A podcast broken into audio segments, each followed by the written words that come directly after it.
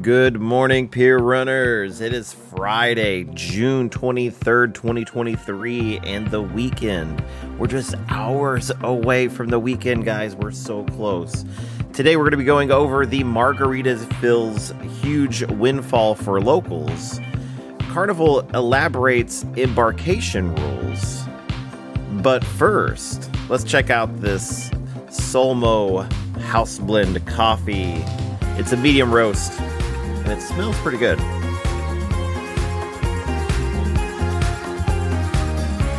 All right.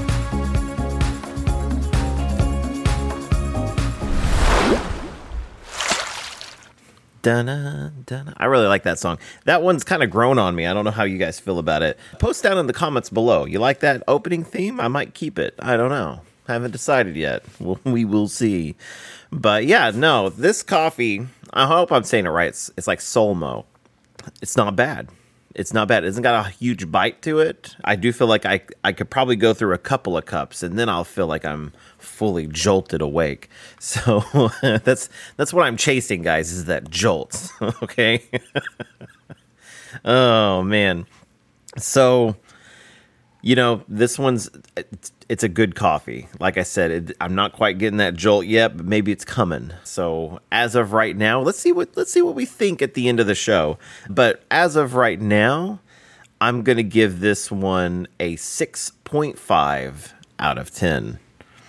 So, first off, I want to thank everybody that's been watching the show so far. This has been a lot of fun for me, and I have made a an extreme point. Okay, I've made it a point to make sure I get this done every day. There was one day that, and and I hope you couldn't tell in the show, but I woke up late but I still got everything out on time. So it's a lot of fun. My whole process, I I actually do a lot of news research the the day before and I get everything kind of ready and then all I have to do is the recording. And I record the day of. I, there's no trickery here or anything like that. It's it's dark outside, guys. It's early.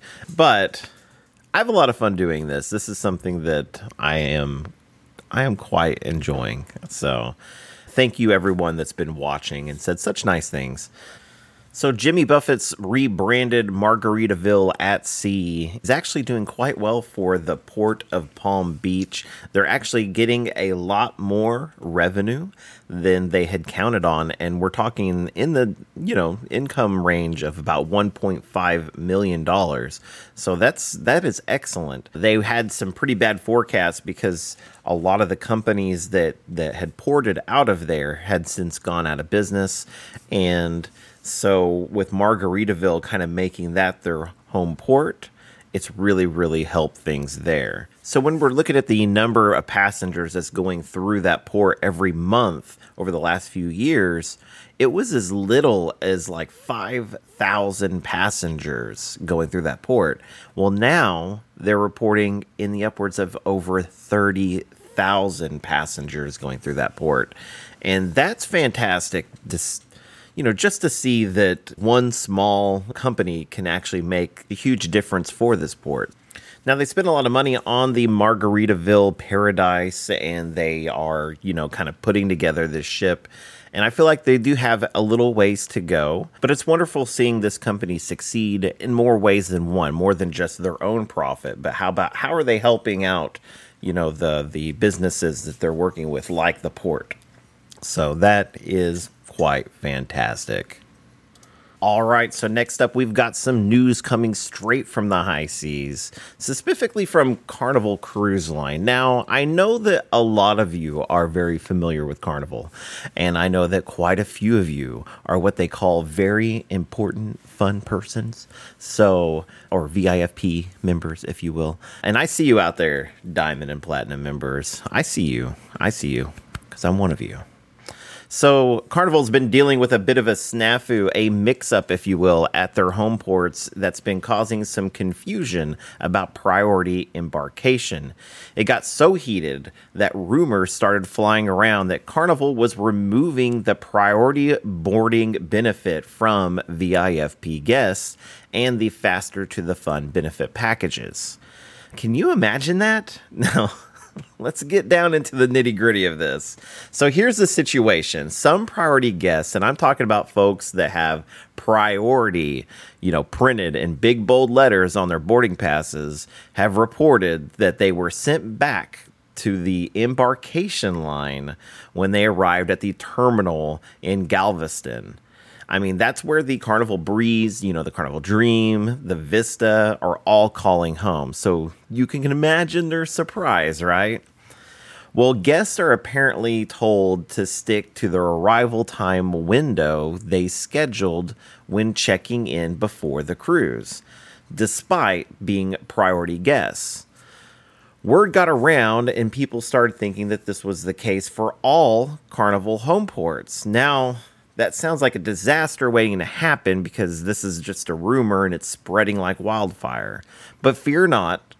Carnival's brand ambassador, John Heald, came to the rescue after discussing the matter with the Beards. He came forward to clarify the situation and he said, I quote, the practice is to allow priority guests to join the priority queue whenever they arrive. This will be reworded in the online information and reiterated to the home port and embarkation teams. So it looks like there's been a bit of confusion with the wording here, but don't worry, priority guests. You can still join the queue anytime between the earliest opening hour and the hour before departure. They'll also be working on making the designated priority entrance or the embarkation line easier to find at every home port terminal. Now, personally, I will say that I've never had an issue finding the priority line. So I think that that last bit is kind of like unneeded. I mean, have you ever been to a port that you didn't see the the whole priority line area and they're checking your paperwork and seeing if you're actually priority or if you can go down that line?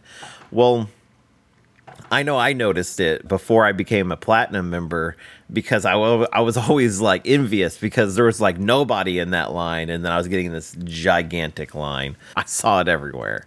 So really that's the lowdown on all of it. The carnival priority boarding situation is not a situation really. There's no need to panic. Carnival has this. They've clarified it and they're working on the making sure that it doesn't happen again. It's kind of crazy how these rumors kick off and it kind of leaves you wondering, you know, what's going on it creates this crazy confusion. Cruise groups, I think, are a hive of misinformation. It's why I try to stay away from them as much as possible now. When I early in my cruising days, I loved cruise groups. They were wonderful. Now, if I post one question, oh my goodness, I'll get 400 answers, and like 300 of them have called me names. So I, I don't get it anymore, guys. I, I really don't. That was the last of that coffee. I'm still, I'm not, I'm not changing, not changing my my answer there. So I think it was 6.5, and it's it's deserving. It has not jolted me at all. This is this is 100% me, so there's no caffeine that's being added to this. So, now for our community creator spotlight. We are spotlighting cruising is fun anytime. This is a good friend of mine, Cheryl, and she has been putting out some wonderful, wonderful vlogs and information out there. Just recently, she went to the Juneteenth Festival in Galveston, Texas, and now she's in New York City. She's a very, very busy person. And so definitely go over there, check out her channel and JNS Adventures. They are just wonderful people. And so we had a lot of fun. If you watched some of their past lives, I appear in one of them. Isn't that fantastic? And that's all the news we have for you guys today. Remember, folks, life is like a voyage. You never know where the waves may take you. So stay alert, stay caffeinated, and above all else, stay cruising. All right, guys, my name's Trevor Shelby, and I'm signing off here. Smooth sailing, Peer Runners.